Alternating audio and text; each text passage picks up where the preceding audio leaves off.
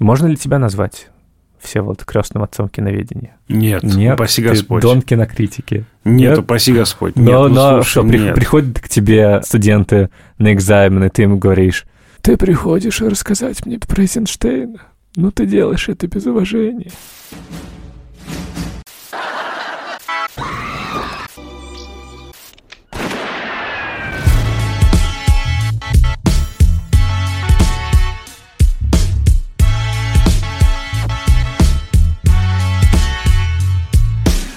Всем привет! Это подкаст «Кинопоиска. Крупным планом». Меня зовут Давлет Джинайдаров, я редактор видео и подкастов «Кинопоиска». А я Всеволод Коршунов, киновед и куратор курса «Практическая кинокритика» в Московской школе кино. Каждую неделю мы обсуждаем новинки проката, фильмы, которые вышли в кинотеатрах или же на цифровых платформах, Иногда разбираем классическое кино и объясняем, в чем его величие, а еще каждую неделю советуем, что посмотреть. Сегодня мы обсудим не новинку проката, а самую что ни на есть классику мирового кино. Общепризнанно один из величайших фильмов в истории, если не величайший, крестного отца Фрэнсиса Форда Копполы.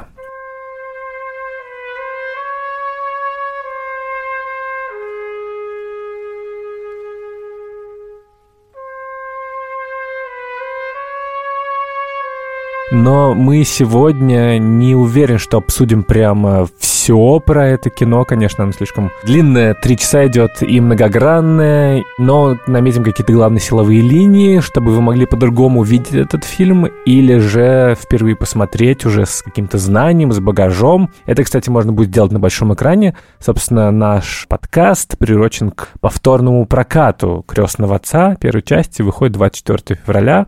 Так что можете, в принципе, посмотреть. Кажется, что это одна из тех эпических картин, которой очень идет большой экран. И мы сегодня будем обсуждать именно первую часть. Мельком, возможно, затронем как-то и вторую, и, не дай бог, третью, но все же именно фокус на одном фильме. Кажется, что так будет лучше, подробнее. Да, не дай бог, еще телевизионную версию затронем или вырезанные эпизоды, и тогда, в общем, до утра будем сидеть. Да, это правда. Коппола много раз уже возвращался, реставрировал, выпускал новые версии. Ну и, собственно, третью часть он же снял только, как мне кажется, из-за денег, чтобы поправить свое финансовое положение. Но первая часть — это, безусловно, шедевр шедевр. Это фильм, который долгое время был первым в топе 250 IMDb, он долгое время был э, в американском прокате самым кассовым фильмом, вплоть до того, как «Челюсти» порвали прокат. И это удивительная история для сложно сочиненной гангстерской драмы трехчасовой. Но при этом я пересмотрел позавчера фильм, и первое, что мне поразило, это то, что он удивительно увлекательный. Это очень интересное кино. Там есть вот эта вот интрига криминальная, которая держит постоянно в напряжении. Структура так устроена, что каждые полчаса происходит какое-то событие, которое тебя включает какой-то неожиданный поворот. У этого фильма сериальное построение. И сейчас, если бы снимали экранизацию романа Марио Пьюза, то это был бы, конечно, сериал, сериалище, э, сложно сочиненный, потому что там очень много героев, довольно много сюжетных э, линий. Ну, собственно, в сериалах же у нас как раз есть основная линия, второстепенный, и на всех есть время, все раскрывают. Здесь в фильме «Крестный отец» все связано темой семьи, тем, как герой к ней относится, как семья меняет их жизнь, но при этом, конечно, главная же линия все равно Майкла, вот это вот его грехопадение, это фильм про него, не про Вида Корлеона, не про Сантина, не про Фреда, а именно про Майкла Корлеона, как он превращается из героя войны в холодного, расчетливого мафиози. Но при этом его именно в первые полчаса, например, не очень много. Там дальше есть какие-то сцены, которые никак не связаны с его траекторией. И как раз эту мысль я просто подрезал у сценариста Романа Кантера из одного не вышедшего еще выпуска одного нашего секретного подкаста, а, в том, что фильм можно разделить на эти серии, прямо где в конце происходит какое-то важное событие. И я как раз смотрел и такой делал пометки. Ага, вот, сцена свадьбы, определенно, то есть она, это экспозиция, которая представляет себе героев, но она идет полчаса, и это как будто бы отдельный такой эпизод. Ты нашел в Америке рай. У тебя хорошо шел бизнес, тебя защищала полиция, и тебе не нужны были такие друзья, как я. А теперь ты приходишь и говоришь, «Дон Корлеоне, мне нужна справедливость». Но ты не просишь с уважением, не предлагаешь дружбу, даже не думаешь обратиться ко мне крестный. Нет, ты приходишь ко мне в дом в день свадьбы моей дочери и просишь меня убивать за деньги. Дальше вот сцена с э, голливудским продюсером, конем, предложение о наркотиках, и финал — это покушение на Вита Корлеоне, где его как бы убивают, и мы думаем, о, вот все, убили. Дальше, что происходит с семьей после покушения, и ударный эпизод, сцена в госпитале, когда они его перевозят и могут убить, и дальше Майкла бьет полицейский. Следующее — это вот все, что ведет к убийству в ресторане, такая вот мощная сцена, где Майкл как раз совершает это убийство свое первое, переходит некоторую грань. Мы же итальянцы, не забывай. Твой отец сейчас плох. Но ты-то здоров. Мы можем объединиться.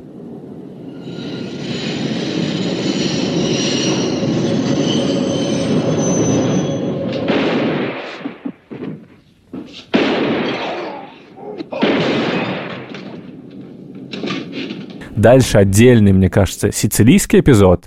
Вот все вот это вот его с Аполлонией, вплоть до того, как взрывают. А следующее, это как раз, э, они же в фильме параллельно показываются все, что происходит на Сицилии с Майклом, и все, что ведет к убийству Сантина, где он становится Доном, и как он не справляется, и как в итоге его убивают. Следующее, э, ну и, собственно, это как раз убийство Санни и то, что происходит после, когда собрание семей, давайте прекратим. А следующий какой-то финальный большой эпизод, по идее, либо можно его на два разделить, это там, собственно, где Майкл Корлеоне вступает в игру, где он становится главой семьи, посередине умирает Вита Корлеоне, и финал, сцена в церкви, как он расстреливает все семьи, и э, как, собственно, он превращается вот в крестного отца расчетливо. И мне кажется, это так здорово раскладывается на сериальную структуру, но при этом в фильме оно абсолютно точно и четко работает, что ты не успеваешь просто отойти куда-то, что тебе нужно досмотреть вот этот вот поворот, вот этот вот э,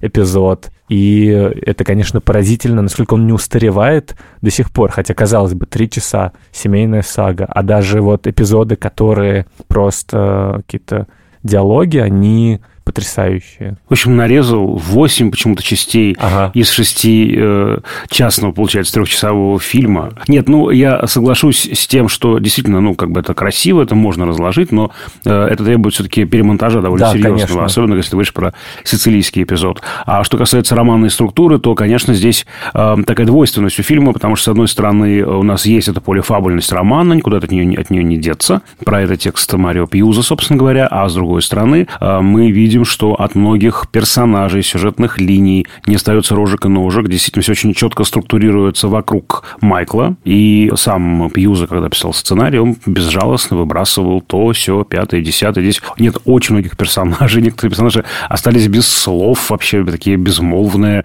И тут как бы вот все укрупнено. То есть здесь вот эта полифабульность структуры, она все-таки в монофабульность превращена.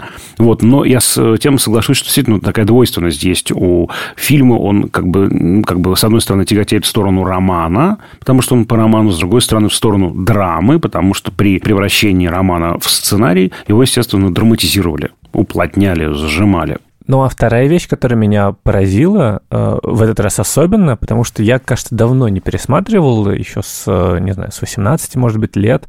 Э, я его смотрел по телевизору какое-то количество раз вместе с э, старшими братьями, вместе с папой, то есть тоже семейный просмотр такой был. Казахские Корлеоны, Жнайдаровы смотрели, как у них, значит, все это происходит в Италии.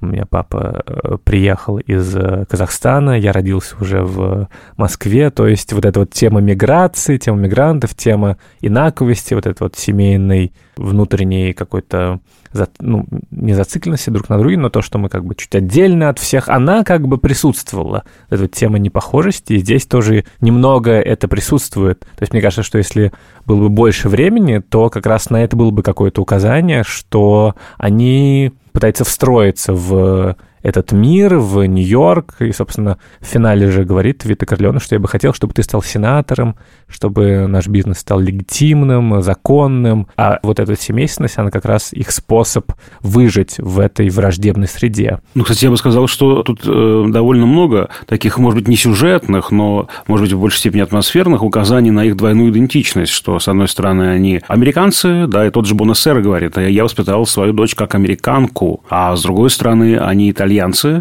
вот, вот эта семья, мафия, это все ну, очень сильно там вросло уже, и от этого невозможно избавиться. Поэтому, мне кажется, все персонажи, и особенно уж Майкл, он буквально из своей двойной идентичности выбирает как раз не то, чем он экспонируется, да, с помощью чего он экспонируется, американскую часть, а как раз вот эту вот сицилийскую часть, да, то есть вот та самая итальянская мафиозная. Да, и меня поразило на самом деле, что когда я смотрел подростком, я помнил, что я это воспринимал как высокую трагедию и воспринимал этих героев как некоторые ролевые модели, как романтических героев, это как... кого же интересно? Мне прям ну, даже интересно. В смысле, Майкл Корлеоне, который весь такой из себя задумчивый, сумрачный герой, который вступает за семью, который решает вопросы, который берет на себя ответственность и... Э... И теряет душу. Нормально. Ну, да. в смысле... Это Хорошая же... ролевая модель, мне нравится. Вот, понимаешь, это вот эта вот э, идея, которая заложена в фильме, что мы смотрим на этих героев и видим, какие они сложные, как они красиво выписаны, как они здорово сыграны, какие они цельные. Вот эта вот музыка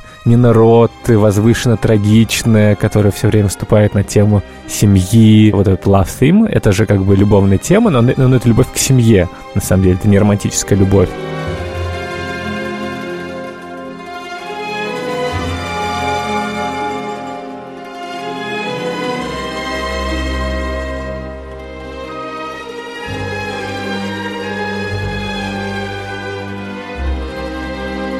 И, то есть, как Майкл превращается в супер э, решалу, супер мужчину, вот такой, который говорит, Фреда, скажу тебе один раз и больше не повторю. Никогда не занимай чью-либо сторону против семьи.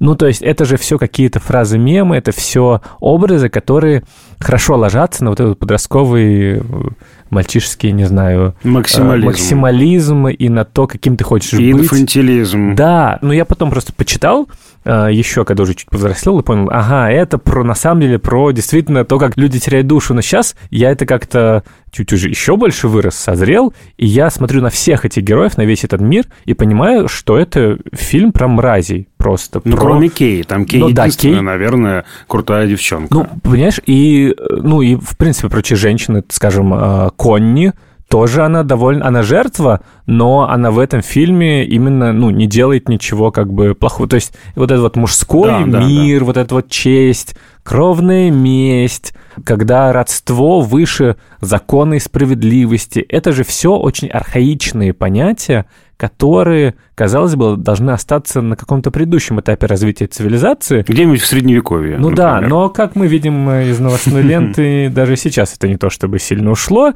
И вот, вот это вот э, национальное сообщество, как бы э, в данном случае итальянцы, они здесь абсолютно поперек существуют.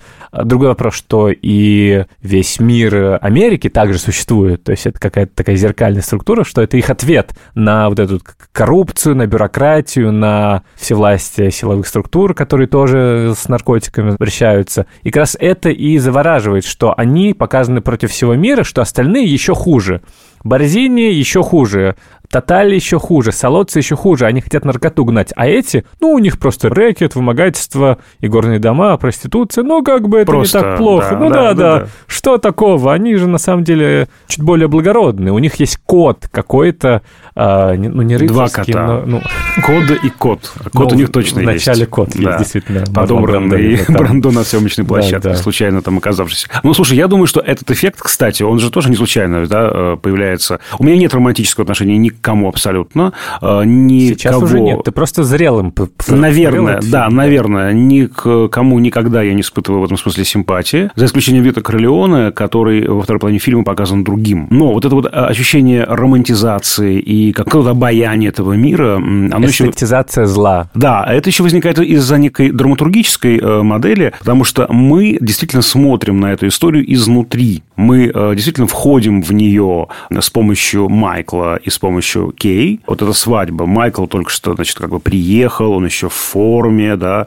Кей вообще здесь впервые. И вот мы как бы с их помощью знакомимся. Это немножко похоже на то, что Жерар Женет называет фокальным персонажем. Не в чистом виде это используется, скорее это отголоски обертона этой фокализации, фокального персонажа. Но вот мы как бы вот входим, и мы вместе с Майклом погружаемся в этот мир. И тут интересно, что почему он не действует в первые полчаса или там даже первую половину фильма, потому что он больше как фокальный персонаж работает здесь, а потом берет пистолет и начинает пив-пав, а потом еще, а потом еще. То есть фокальный становится актором. Это очень важно. Фокальный персонаж стал актором. И, э, собственно, вся логика фильма в том, что он-то думает, что ну сейчас я вот попробую, замещу отца, немножко-немножко тут как бы посижу и встану и уйду. Но ведь не встанет и не уйдет. Коготок... Эм, Коготок увяз, все увяз, птички, все птички, да-да-да, пропасть. И также и зритель вместе с Майклом тоже погружается в этот мир, и тоже, я думаю, до самого, наверное, финала, да, до этого отрезвления, вполне себе как бы в нем э, находит какие-то положительные стороны. Это очень интересно, что вот эта вот фокализация через Майкла и Кей помогает нам погрузиться и воспринять этот мир как, ну, очень органичный, да, может быть, даже свой, какой-то, да, странный, э, не все там мы, я думаю, принимаем, но в целом власть, слияние с силой, опора на какую-то такую мощь, она, конечно, ну, может заворожить, я в этом не сомневаюсь. Ну, кстати, очень здорово, что действительно весь фильм мы смотрим глазами Майкла, и только в последней сцене мы переходим на взгляд Кей, и с ней завершаем этот фильм, как бы ее глазами смотрим на то, во что превратился Майкл, это знаменитый кадр с дверью закрывающейся, как бы все закрылась добрая сторона этого персонажа. Да, и нас отключили от Майкла. Мы теперь Кей, мы вышли вместе с ней из этой комнаты, из этой системы координат, мы отрезвели, если мы были заворожены и вот этим обаянием находились, мы все поняли теперь вместе с Кей. Она же не сказала ни слова, там же нет э, дальше сцены, где ей рассказывают на самом деле про дела, что есть в книжке, а в фильме этого нет, но она все поняла, там взгляд, она, Дайан Киттон отыгрывает взглядом, что она понимает, он ей врет, он ей всегда врал, и в очередной раз он ее обманул. И нас он обманул, да, это же тоже наш взгляд. Это очень здорово, что мы остались с Кей, ни с Майклом, ни с кем-то еще. Мы остались с ней, которая невиновна, которая вот тоже, кажется, вляпалась. Угу. Это очень, мне кажется, красивая такая конструкция. Ну и вообще красивый кадр, красивый финал. Да, конечно. да.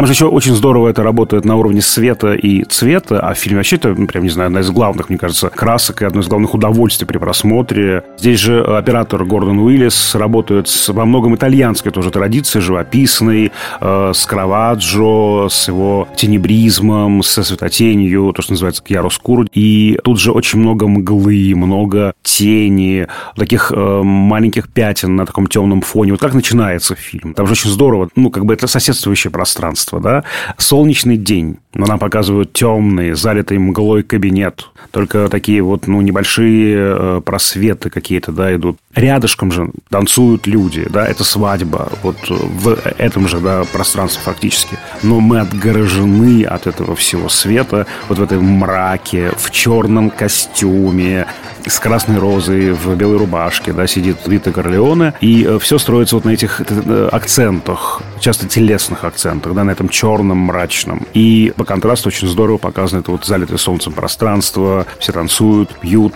Там, в солнечном пространстве появляется Майкл, угу. да, а в финале что мы видим? Тот же кабинет, Майкл в нем уже на месте Вито, Вновь такая же мрачность, не такая, может быть, жесткая, но, тем не менее, такой же мрачный кабинет. Там вновь закрыты жалюзи, и вновь там мало света. Там очень здорово именно э, в фильме работают. И вот здесь тоже это есть. Уиллис освещает персонажей наполовину буквально, да, такое контрастное освещение, часть темная, часть светлая. И Майкл буквально такой. И вышла Кей из кабинета в некое пространство перед ним, и оно уже более светлое мы оставили эту тьму там, и мы видим ее, мы видим ее э, взгляд, и мы видим, как подручные Майкла закрывают дверь, и такая черная шторка, она как бы вытесняет эту светлую кей, и на мгле заканчивается фильм. Вот это вот главное операторское решение, оно, конечно, кажется очень простым, но при этом оно абсолютно рабочее, и ты его можешь и не считать сначала, но потом ты анализируешь такой, ага, вот это вот тут чередуют прям темные и светлые сцены. И Майкл э, даже в начале он в относительно светлой форме приходит в костюме, а в финале он уже, когда Скарла говорит, и что вот он его еще бьет, он уже во всем черном, то есть такое пятно. И он еще как-то так прическу поменял, одеяло как будто бы залезал, что тоже становится совсем таким дьявольским. И, в принципе, фильм, странно это, конечно, говорить про крестного отца, и кто мы такие, чтобы его хвалить, но очень круто сделан, и не знаю, насколько новаторски, но, по крайней мере, очень изящно сделан с точки зрения монтажа и того, как тут построены разные сцены, мизансцены, насколько они точные и простые, и насколько в одних сценах, где у нас э, общие какие-то семейные собрания, где, допустим, Майкл вот сейчас уйдет убивать в ресторан, и насколько это контрастирует с тем, как э, решена сцена ссоры Карла с Конни. В первом случае это статичная камера, свет-тень, персонажи двигаются туда-сюда внутри, и это такое как бы спокойствие, абсолютно такая укорененность в этом пространстве. А в случае сцены ссоры, где она разбрасывает все эти вазы, это все снято тоже одним кадром, но абсолютно подвижная камера вокруг себя крутится, заходит туда и дальше оставляет их где-то за стеной, и мы слышим только вот звуки, как он бьет свою жену. И это во всем. И вот есть же эти две культовые сцены, которые все постоянно ну, как-то классически разбирают в киношколах. Первое — это когда продюсер обнаруживает, что у него в кровати голова лошади. Это же абсолютный саспенс. Плавно, с общего плана, все ближе и ближе. Там общий план дома, дальше все ближе и ближе в окно, дальше пролет по кровати, он просыпается, видит голову лошади, здесь там и музыка подхватывает абсолютно точно так же, и он кричит, и резко удаляющиеся планы, и в конце общий сразу этого дома.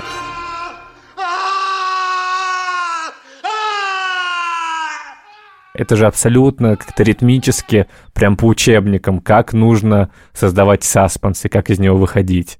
А вторая — это, разумеется, сцена крещения. Параллельный монтаж, когда у нас Майкл говорит, что отрекаюсь от э, дьявола и все дела, а параллельно с этим убивают всех глав семей. И как это здорово решено. Очень просто. Вот эти вот сначала длинные кадры с крещения, с того, как э, готовится, с того, как Клеменца долго поднимается по лестнице, а дальше одновременно все эти убийства на чуть более быстром монтаже.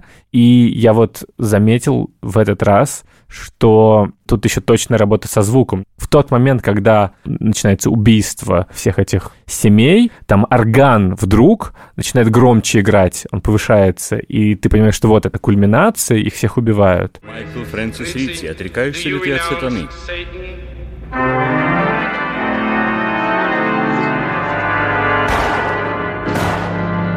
Я отвергаю его.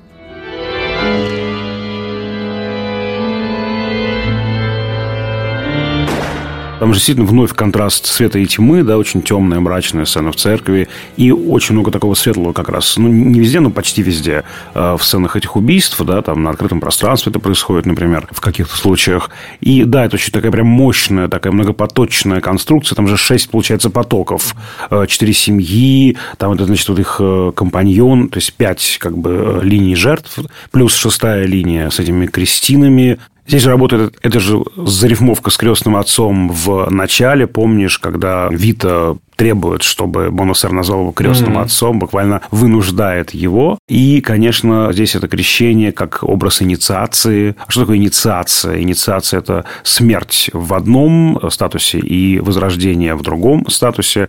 Здесь нет крещения ну, того евангельского, да, ведь это же важно, что Иоанн Креститель погружал в воды реки Иордан крестящегося, то есть его как бы символически умерщвлял, топил, если так можно сказать, да, потом вытаскивал, и он э, как бы рождался заново заново. Здесь же мы вот это буквально видим. Того старого Майкла, с которым мы познакомились в начале фильма, больше нет. Перед нами какой-то другой совершенно человек. Да? Здесь такая очень еще такая емкая метафора этого крещения, как инициации для разных слоев. И инициация для этого мальчика, которого он буквально крестит, да, собственно говоря, делая его сиротой. Отца-то у него нет. Да, и для э, самого Майкла, и для Кей, и для нас. В общем, такая прямо многослойная совершенно инициация. И еще мне не то чтобы понравилось, но здесь, это я еще давно замечал, очень интересно показано насилие, как правило. Я читал, что Копполе студия, чтобы как-то привлечь аудиторию, они от него потребовали, чтобы он снял больше сцен насилия, такого именно какого-то очевидного, вот как, не знаю, в финале Бонни и Клайд, или вот э, сцена, где Сантина прям расстреливают, и видно, как его вот мотает, и кровавые пятна. А в остальном, на самом деле, мне кажется, здесь оно, даже если показано как-то близко, то когда мы выходим из этой сцены, оно всегда на общем плане. Ну, то есть вот как э, этого в начале водителя или охранника Вита Корлеона убивают вот в этом поле, где приезжает машина, а Клеменс выходит пописать, и, значит, там выстреливают. Это все на общем плане. И это добавляет такой какой-то отстраненности этому насилию. То есть мы временами видим его прям близко, да, но в остальном какая-то такая обыденность, что ли, в этом есть. Мы еще не видим страданий жертв, это принципиально, угу. да, и, собственно, ну, не секрет, да, что съемочная группа получала угрозы от сицилийской мафии во время подготовки к съемкам. Собственно говоря, даже была расстреляна машина продюсера, к счастью, он остался жив. И тоже ни для кого не секрет, про это уже открыто говорят члены съемочной группы, что сценарий, несколько драфтов читал э, один из лидеров сицилийской мафии, утверждал. Вот. И поэтому тут действительно много чего было ну, убрано. Здесь слово «мафия» не звучит. Да. Синдикат, семья, мы, да, как-то вот так это проговорено. Здесь много чего убрано. И влияние мафии даже здесь я, я бы разглядел. А что касается изображения, тут же еще интересно, что действительно по сравнению там, с полуночным ковбоем, с таксистом, с Бонни и Клайд, с обеспеченным ездаком, фильмами нового Голливуда, «Крестный отец» кажется таким чуть более, что ли, старомодным. Да? А именно из-за того, что действительно здесь Коппола и Уиллис договорились, что мы не будем здесь выпендриваться с движением камеры, мы будем двигать камеру только тогда, когда пойдет кто-то из персонажей. И это очень здорово рифмуется вот с этой как раз корневой системой, которая затягивает себя. Вот эта укорененность, как ты правильно сказал, заземленность, тяжеловесность, невозможность вообще выбраться. Даже, может быть, образ духоты с этим связан какой-то, да?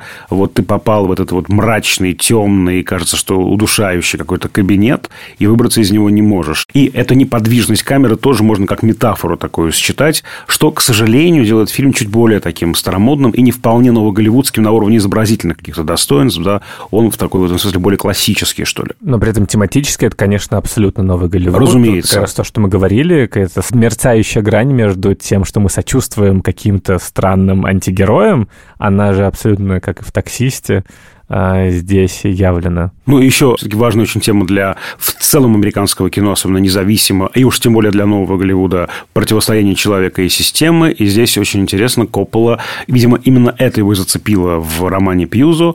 Он же рассказывает не гангстерскую историю, не историю даже про мафию, собственно говоря. Или ты э, в эту систему входишь, и ты чувствуешь себя в ней нормально, как основные персонажи, либо она тебя перемалывает, выплевывает, если ты идешь против нее, или ты, как Майкл, думаешь, что сейчас ты зайдешь вот в это здание на минутку, там передашь документики и уйдешь. Нет, тебя постепенно она засосет, как болото, э, вот как такой молох, там, не знаю, тебя переварит, переживет и выплюнет другим человеком. И это тоже очень такое интересное, что семья показана как корпорация, угу. как э, что-то такое неживое, нечеловеческое. Тут же действительно тема семьи семьи очень часто звучит, да, это не я, это моя семья тот, кто не проводит много времени со своей семьей, никогда не станет настоящим мужчиной. Ну, то есть, это как бы про семью, а по большому счету это про нечто другое, что за этим прекрасным словом «семья» скрывается. Да, какая-то жесткая система, которая не отпустит. И если многие новоголливудские фильмы, там, типа Бонни и Клайд, про бунт против системы, угу. то здесь наоборот. Да, вот как раз про это засасывание. Коппола, извините, это вообще Эйзенштейн-центричный режиссер. Как известно, он стал режиссером, бросил мечты о театре после просмотра фильма «Октябрь» Сергея Михайловича Эйзенштейна. А «Крестный отец», на мой взгляд, и на уровне формы, и на уровне содержания буквально продолжает Ивана Грозного. Перед нами же похожая ситуация. Кто такой Иван Грозный? Молодой перспективный э, царь, который хочет э, избавиться от какой-то старой этой рухляди в политической системе и как бы вот борется вот с этим боярством, но в итоге использует их же методы и из ангела, ангелоподобного юноши превращается в демона в финале второй серии. Ровно это и происходит с Майклом Корлеоне.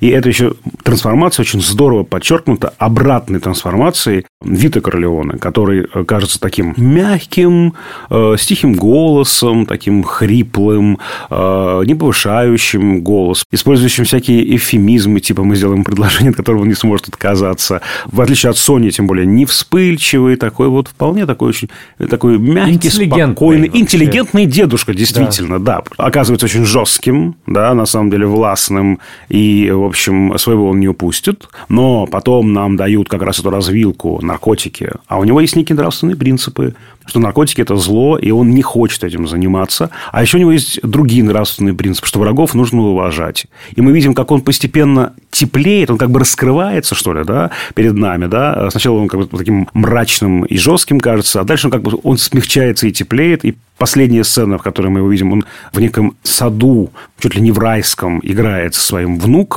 а Майкл как будто наливается кровью, да, вот он как бы чернеет. Этот как бы осветляется, а этот чернеет. Ровно эту же конструкцию применил Эйзенштейн в Иване Грозном, когда он буквально обеляет Ефросинью Старицкую, буквально технически ее обеляет, она там черный плат может отбросить, а за ним белый плат и в черную монашескую рясу облачается Иван Грозный. То есть, вот это вот э, очень здорово подчеркнуты такие две как бы арки, да, прямо противоположные движения душ. Да, ну и на самом деле вот это вот движение параллельное Майкла и Вита, собственно, вторая часть, просто мельком скажу, что вторая часть, она вся про это. Да, да, да. ее начал снимать именно для того, чтобы показать вот как Майкл решает проблемы, вот как он двигается, а вот как в его же возрасте примерно его отец э, делал, и мы видим разницу между ними, и тем, э, что Майкл как бы вроде как заместил своего отца, но стал еще большим злом, чем тот, когда бы то ни было. Да, ведь, собственно, Вита, я думаю, не, не пришло бы в голову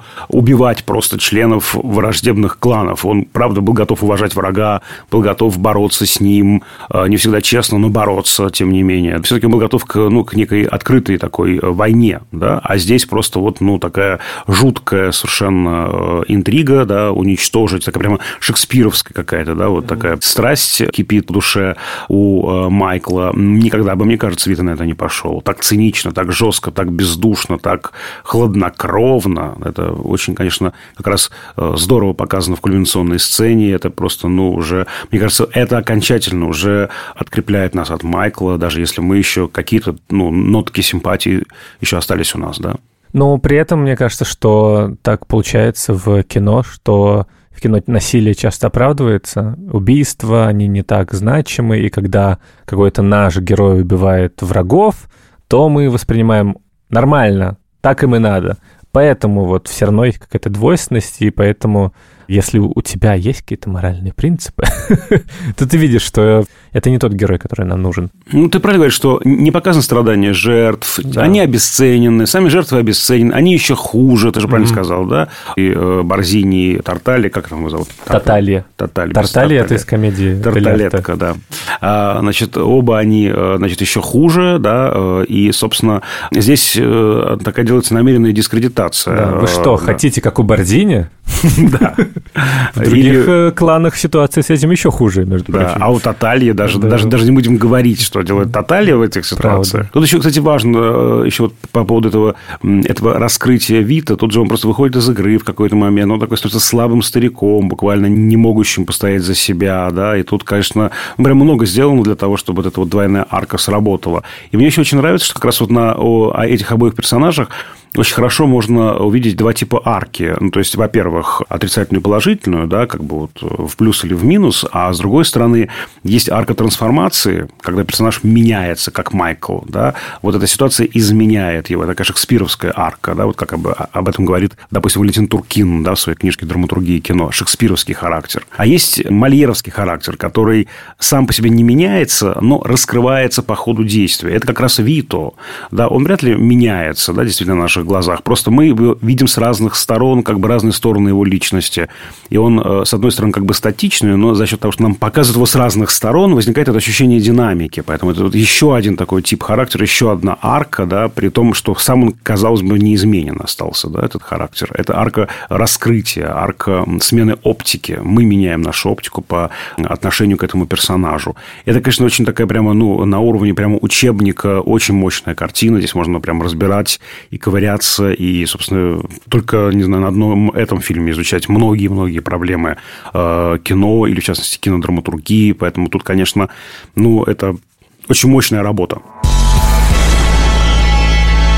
А вот и наша любимая рубрика, в которой мы советуем новинки онлайн-кинотеатра Кинопоиска и призываем всех слушателей сделать себе подписку Плюс, потому что с ней можно не только смотреть кинопоиск, но еще и слушать Яндекс Музыку и кэшбэк в прочих сервисах Яндекса, вроде доставки, такси. На сегодня я посоветую фильм, довольно далекий от крестного отца, но тоже про семейные отношения, про семью. Там это главная тема, это даже как семейная драма можно ее рассматривать. Называется «Шанчи и легенды Десяти колец», и это первый фильм Марвел про азиатского супергероя. Фильм, честно скажу, неровный, в нем есть проблемы с мотивацией героев и какое-то количество сюжетов сюжетных дыр, но, как мы знаем э, из речей Всеволода про современные блокбастеры, это нормально, такое бывает, главное — аттракцион. Ну, и это такой типичный мариловский аттракцион, действительно, но я как раз такой тип удовольствия люблю, и в фильме есть как минимум одна крутейшая экшн-сцена в автобусе, плюс э, большое количество смешных шуток. За комик релиф тут отвечает наша любимая актриса Аквафина, которая замечательно играла, если не смотрели фильм «Прощание», Лолу Ван, то обязательно посмотрите, вы просто обрыдаетесь. Здесь она тоже очень классная. И у них скорее дружеское такое бадди-муви с э, главным героем, а не романтическая линия. Это тоже здорово, ну, то есть это необычно. И есть милые пасхалки для фанатов, вроде появления героев из других картин. Плюс в какой-то момент действие перемещается в волшебную страну, и там появляются очень милые, пушистые зверушки. Вот тут все должны заинтересоваться. Mm, а, да, какие же это зверушки? Я не могу их описать, но есть пушистый летающий котик, но у которого нету головы, что? И почему это милый? Очень милый. Почему и очень милый. Милые? Прикинь, как бы. Ну, короче, очень пухлый такой. Вот, а еще... Звучит ужасно, слушайте. Ну, ну вот, понимаешь, это странно. Это точно но... надо посмотреть, чтобы да, понять, но... как это выглядит. Ну и там другие, ну это самый прям милый. И еще это понятным образом э, стилизация под, ну или амаш гонконгским боевикам Джеки Чана, потому что здесь э, как бы вот э, тоже с пространством работают, э, когда дерутся. И фильм жанра «Уся», вроде «Дом летающих кинжалов», «Крадущийся тигр, сдающийся дракон». Там какие-то моменты, э, они из-за того, что в другой традиции, как бы стилизация под такое вот театрализованные действия, битва, условно, отца главного героя с матерью, их первое знакомство, и там такие слоумо, где они смотрят друг на друга. Это очень смешно выглядит, но при этом это, понятное дело, что это отсылка к э, вот этой вот традиции китайских Зву... фэнтези. Звучит тоже смешно. Их битва, их первое знакомство. Да, да, да, да, да. Это очень мило, конечно, сделано. А еще главного злодея играет Тони Люм Чувай, угу. наш любимый из актер... «Любовного настроения»? Да, ну, из «Любовного что? настроения» 2046, из э, фильма «Круто сваренные» Джона Ву, э, суперзвезда китайского гонконгского кино, любимый артист Вонга Карвая, и он тут, конечно, дико харизматичный, невероятно красивый. В общем, если вы, в принципе, не против таких развлечений, то неплохое кино на вечер — не выдающийся, это не крестный отец, конечно, но мне кажется, милая. Ми-ми-ми-ми-ми-ми-ми-ми-ми-ми. Ми-ми-ми-ми-ми-ми-ми-ми-ми-ми. Такие дела доступен уже на Кинопоиске, подписки плюс. Смотрите, получайте удовольствие. Качество фильма, разумеется, это важно, это серьезно.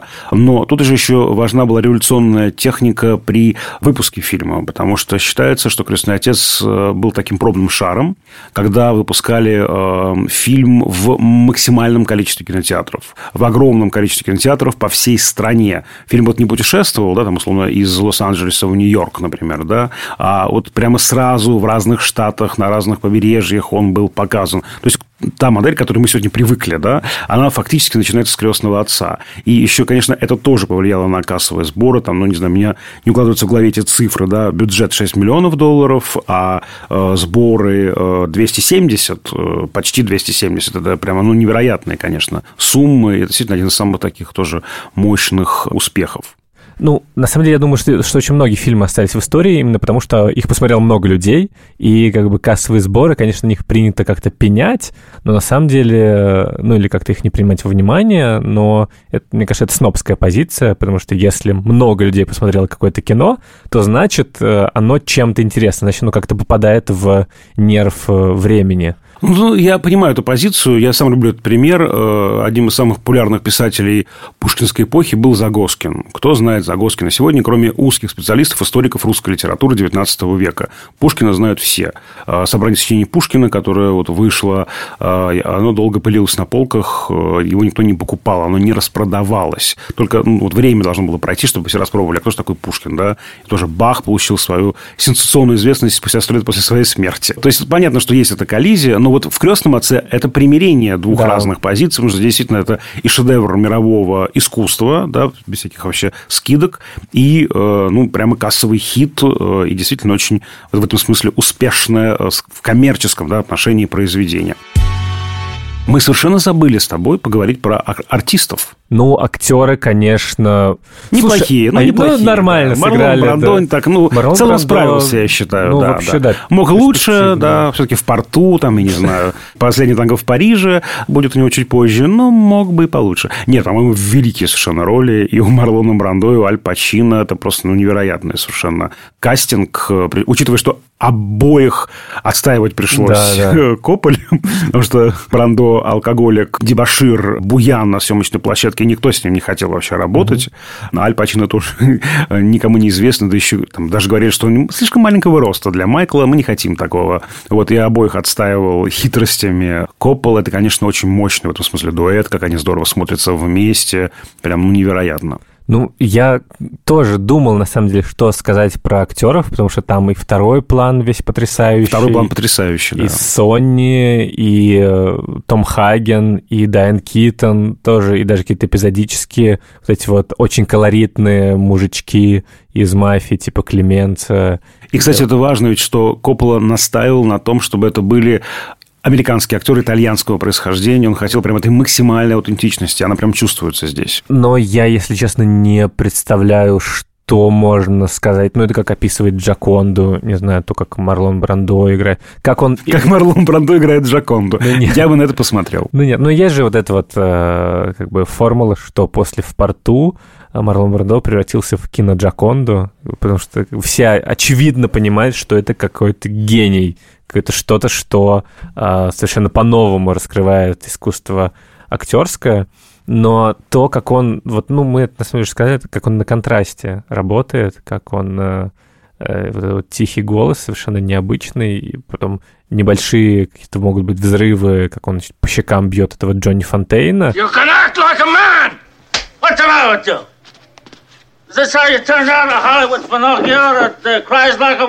Но в остальном он, конечно, завораживает. И сейчас ты не понимаешь, реально ли этот человек. Он какой-то такой весь странный, вот эти вот его скулы, то, как он, зализанные волосы, он очень странно выглядит. Ну да, вот я даже думаю, что это вот тихий голос, в нем много и мягкости, с другой стороны, в нем много силы. Я не буду повышать да. голос, вы будете вслушиваться сами, если хотите услышать меня. Он такой, да, вкрадчивый и тихий. Не потому, что он хочет завоевать наше доверие, потому что он просто не хочет повышать голос. Ну, как бы не его это дело повышать голос вообще на кого-то, угу. по большому-то счету. Пожалуйста, будьте любезны, приблизьтесь, прислушайтесь. Это уже ваша проблема, если вам не слышно. И, конечно, тут еще э, вот эта вот действительно контрастность элементов физических, да, да, понятно, что Марлон Брандон был намного моложе в тот момент, да, он был здесь прям стариком, да, стал стариком, он на первых съемках прям положил эти ватные какие-то тампоны mm-hmm. за щеки, потом мы делали специальные уже гримеры, вот, вот это как бы штуки, которые утяжеляют его челюсть, и он, он же очень, очень точно сказал сам, кого он играет, бульдог, но внутри у него тепло. Mm-hmm. И вот этот вот контраст, он очень здорово придумал. Опять же, это кошка, да, он же говорит там да, страшные вещи, а при этом кошку гладит, да, человек, у которого очень много власти, от его слова просто зависят судьбы людей, да, многих, жизни людей буквально, да. Это вот кошечка, да, он как он ее нежно там гладит. Это же вот, да, мурашек контраст. Если подумать об этом, да, это же, причем еще из, и же, из случайности же, там ведь просто не прогнали кошку, mm-hmm, которая да, зашла в павильон, ее подхватил Брандо, Коппола разрешил, и вот из этого вот набора случайностей и получился этот такой прямо завораживающий момент. Ну, как-то метод-актинг, когда ты, в принципе, Да-да-да. как бы все делаешь. Твой любимый персонаж, получается, тут Вита Корлеоне, да? То есть, Нет, Кей, конечно. Кей, Кей да? Нет, ну я, я, я с Кей, я, конечно, никого другого полюбить не могу, тем более это Дайан Киттон. Но если прям серьезно, да, то есть не про, не про нравственную позицию, да. то, конечно, меня оба завораживают в равной степени. И то, как они, опять же, развиваются на протяжении истории. Здесь же важно еще вот в динамике их смотреть. Они оба отыгрывают невероятную динамику. Поскольку продолжением Ивана Грозного технически становится именно Майкл, только конечно, Майкла, наверное, я люблю больше, да, в этом смысле. Вот, но, э, не знаю, вот мое, э, мое сердечко не может разорваться между Понятно. Майклом, между Витой, между Кей. А у тебя? Наверное, Майкл, потому что я ему больше всего сочувствовал. У него какая-то самая понятная трансформация. Я такой, ну, парень, черт, ну вот куда? Ну вот зачем? Ну вот почему? Вначале он еще такой какой-то светлый прямо. И когда он э, вот этот момент в госпитале, когда он отца приходит, такой, а где все? Перевозят его, смотрят на него, и Марлон Брандо течет слеза, и он выходит на этот, э, к этому подъезду и с этим парнем, э, и говорит ему, все будет хорошо. И ты понимаешь, здесь он как показывает, кто он такой на самом деле. Там же в предыдущих сценах э, его не принимают всерьез, так вот, значит, это Майкл, он гражданский, его вообще не тронут. Но здесь вот этот вот маленький момент, когда проезжают вот эти вот убийцы, видят, что это возможно, значит, и уезжают, и этот парень, который просто, Энца, который просто цветы принес, он пытается зажечь сигарету, и он не может э, зажигалку включить, а Майкл берет у него зажигалку, говорит, ты хорошо справился, нормально, зажигает, дает прикурить, а потом вот эта вот секунда, две секунды, как он смотрит на зажигалку, и понимает, он про себя вдруг все понимает, он понимает, что вот есть гражданский простой мальчик, который настолько ему страшно было, что он не смог зажечь. А Майкл смог. Майкл абсолютно спокоен в этот момент. Он смотрит на зажигалку, смотрит на парня, отдает ему зажигалку, и в этот момент понимает про себя, что он может пройти этот путь, что он как бы не дрогнет. И это такой тонкий момент, именно актерский, именно безинсценический, который все рассказывает про и Майкла, и про вот эту вот сцену, и для чего она была. И там много таких вот мелких деталей, моментов, которые а, Аль Пачино отыгрывает просто великолепно. Это, это какая-то филигранная работа, и его больше. То есть, как бы... Ну да. Марлон Брандо ярче, а Аль Пачино просто тоньше как будто бы работает. Вот, но да. Можно ли тебя назвать все вот крестным отцом киноведения. Нет, нет упаси Господь. Дон кинокритики. Нет, нет, упаси Господь. Нет, но, ну, но слушай, что, нет. приходят к тебе студенты на экзамены, ты им говоришь, ты приходишь рассказать мне про Эйзенштейна, но ты делаешь это без уважения к броненосцу Потемкину. Никогда ты меня не звал на кофе, а теперь ты просишь меня поставить тебе пятерку. Я однажды был с Доном Корлеоне, э, это было очень смешно. Э, у меня были э, билеты на ММКФ, и лето же, все, ну, каникулы, и студентам мне нужно было их передать. И между фильмами был перерыв. Я сижу в кафе около кинотеатра «Октябрь» с такими массивными столами, какими-то креслами, утопаешь в них просто. Я такой сижу, ем, значит, там какой-то борщ, и ко мне приходят студенты один, другой, пятый, и я им из конвертика выдаю эти билетики на э, сеансы. Это было похоже на Дона Корлеоне и вот эту самую сцену во время свадьбы. Но нет, нет, Дон Корлеоне – это страшный образ, я точно это не правда, да, нет. да. Я даже возмущен, что ты мог подумать об этом, даже этот вопрос мне задать. Прости. Я Кей, я Кей, который вообще там за пределами я вообще не чист и светел. Я хотел поговорить про влияние крестного отца и то, как он изменил кино, потому что очевидно, что это, с одной стороны, камерная история про семью, которая часто происходит в пределах каких-то одних закрытых пространств. С другой стороны, эпическая картина, которая охватывает 10 лет. Я, кстати, когда смотрел, немного вот это вот не разобрал, сколько времени проходит на самом деле, так как-то все с корговоркой было, и поэтому сериал был бы э, классный здесь. Но он же до сих пор актуален и уважаем, и он, очевидно, повлиял на гангстерское кино. от «Славных парней» до «Клана Сопрано», они все как раз вышли из шинели крестного отца, из смокинга, смокинга с красной да. розочкой mm-hmm. крестного отца, и как раз старались деромантизировать, деконструировать этот образ высокой трагедийной мафии с шекспировскими страстями. Они показывали не, ну вот это бытовуха какая-то, и на самом деле они обычные бандосы, с одной стороны. А вот как он, в принципе, не знаю, на искусство, на тематически повлиял, на какие-то другие неогангстерские фильмы. Есть же такая прям очень близкая история, даже во, во, во многом уже мифологизированная и драматизированная, что ведь должен был Серджио Леоне, да, угу. ставить, ну, то есть предлагали в том числе Серджио Леоне ставить крестного отца, он отказался, а потом, э, значит, кусал локти, э, грыз ногти и э, снял в итоге «Однажды в Америке» как некий фильм «Реванш». То есть влияние в этом смысле, вот эта эпическая традиция, эпического размаха, оно, конечно, сильное. Мне хочется сказать про влияние на мафию. Угу. Я тут начитался всякого перед подкастом, и оказывается, итальянские мафиози так любили крестного отца, что стали ходить в приличных костюмчиках, стали говорить тихо, а не орать на каждого, и стали философствовать. То есть парочка, троечка боссов мафии э, действительно очень сильно изменила свой имидж под влиянием крестного отца. Но, честно говоря, э, я думаю, что э, в этом смысле,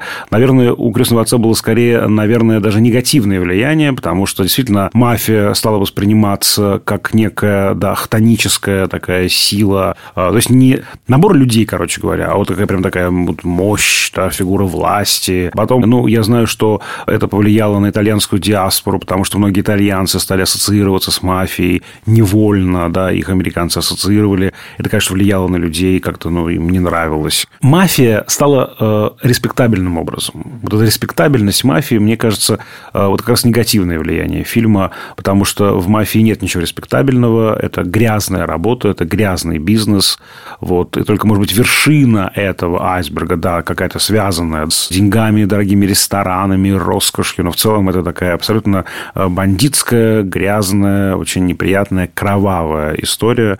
Если мы вспомним, там, не знаю, фильм «Гаморра» э, Матео Гарроне, да, про неаполитанскую Каморру, неаполитанскую мафию, там нет ничего вообще такого изысканно респектабельного. Там все вот это из этой крови и э, пота и состоит, и, и грязи. Вот, поэтому э, фильм замечательный, но вот в социальном отношении, mm-hmm. я думаю, есть еще как бы ну, какие-то негативные моменты, или, по крайней мере, то, что потом пришлось действительно, ну, как бы э, смывать, счищать. Угу. Да, мне еще кажется, что, возможно, в России он как-то был, особенно в 90-е, и вот когда красивая картинка жизни, которую тебе может обещать этот образ жизни, и очень многие изображения, не знаю, в Бандитском Петербурге, этот антибиотик, он же абсолютно такой вот тоже под Марлона Брандо, и дальше все они там... Ну, очень много, понятное дело, пародий, даже в условно Зверополисе, где этот маленький такой какой-то, э, не помню, кто там, мышка какая-то, крот. Вот, ты пришел ко мне, день, день свадьбы моей дочери. Ну что же, на этом, наверное, все. А, с обсуждением крестного отца, конечно, не все в глобальном смысле, и есть еще и нам много чего сказать э, и разобрать каждую линию, каждую сцену, как она сделана. Но, кстати, мы будем делать видеоэссе про крестного отца и про всю трилогию, так что можете ждать э, на нашем YouTube-канале чуть более полного разбора. А на сегодня мы прощаемся. С вами были Даулет Жанайдаров. И все вот Коршунов. Напомню, что на нас можно подписаться на всех э, подкаст-платформах Apple Podcast, Google Podcast, Spotify, Яндекс Музыка. А мы также есть в Телеграме. У нас есть э, канал общим планом. Подписывайтесь, если вы еще этого не сделали. Мы там общаемся с нашими э, слушателями, выкладываем какие-то наши мысли по поводу просмотренных фильмов. До лет регулярно выкладывают какие-то мемы, всякие анонсы событий, которые мы там, мы, может быть, ведем. Поэтому, в общем, там жизнь у нас бурлит. Приходите к нам в наш телеграм-канал общим планом. Пишите нам на почту подкаст собакикнепоиск.ру. А над этим эпизодом работали звукорежиссер Ильдар Фатахов и продюсер Женя Молодцова. До свидания, друзья.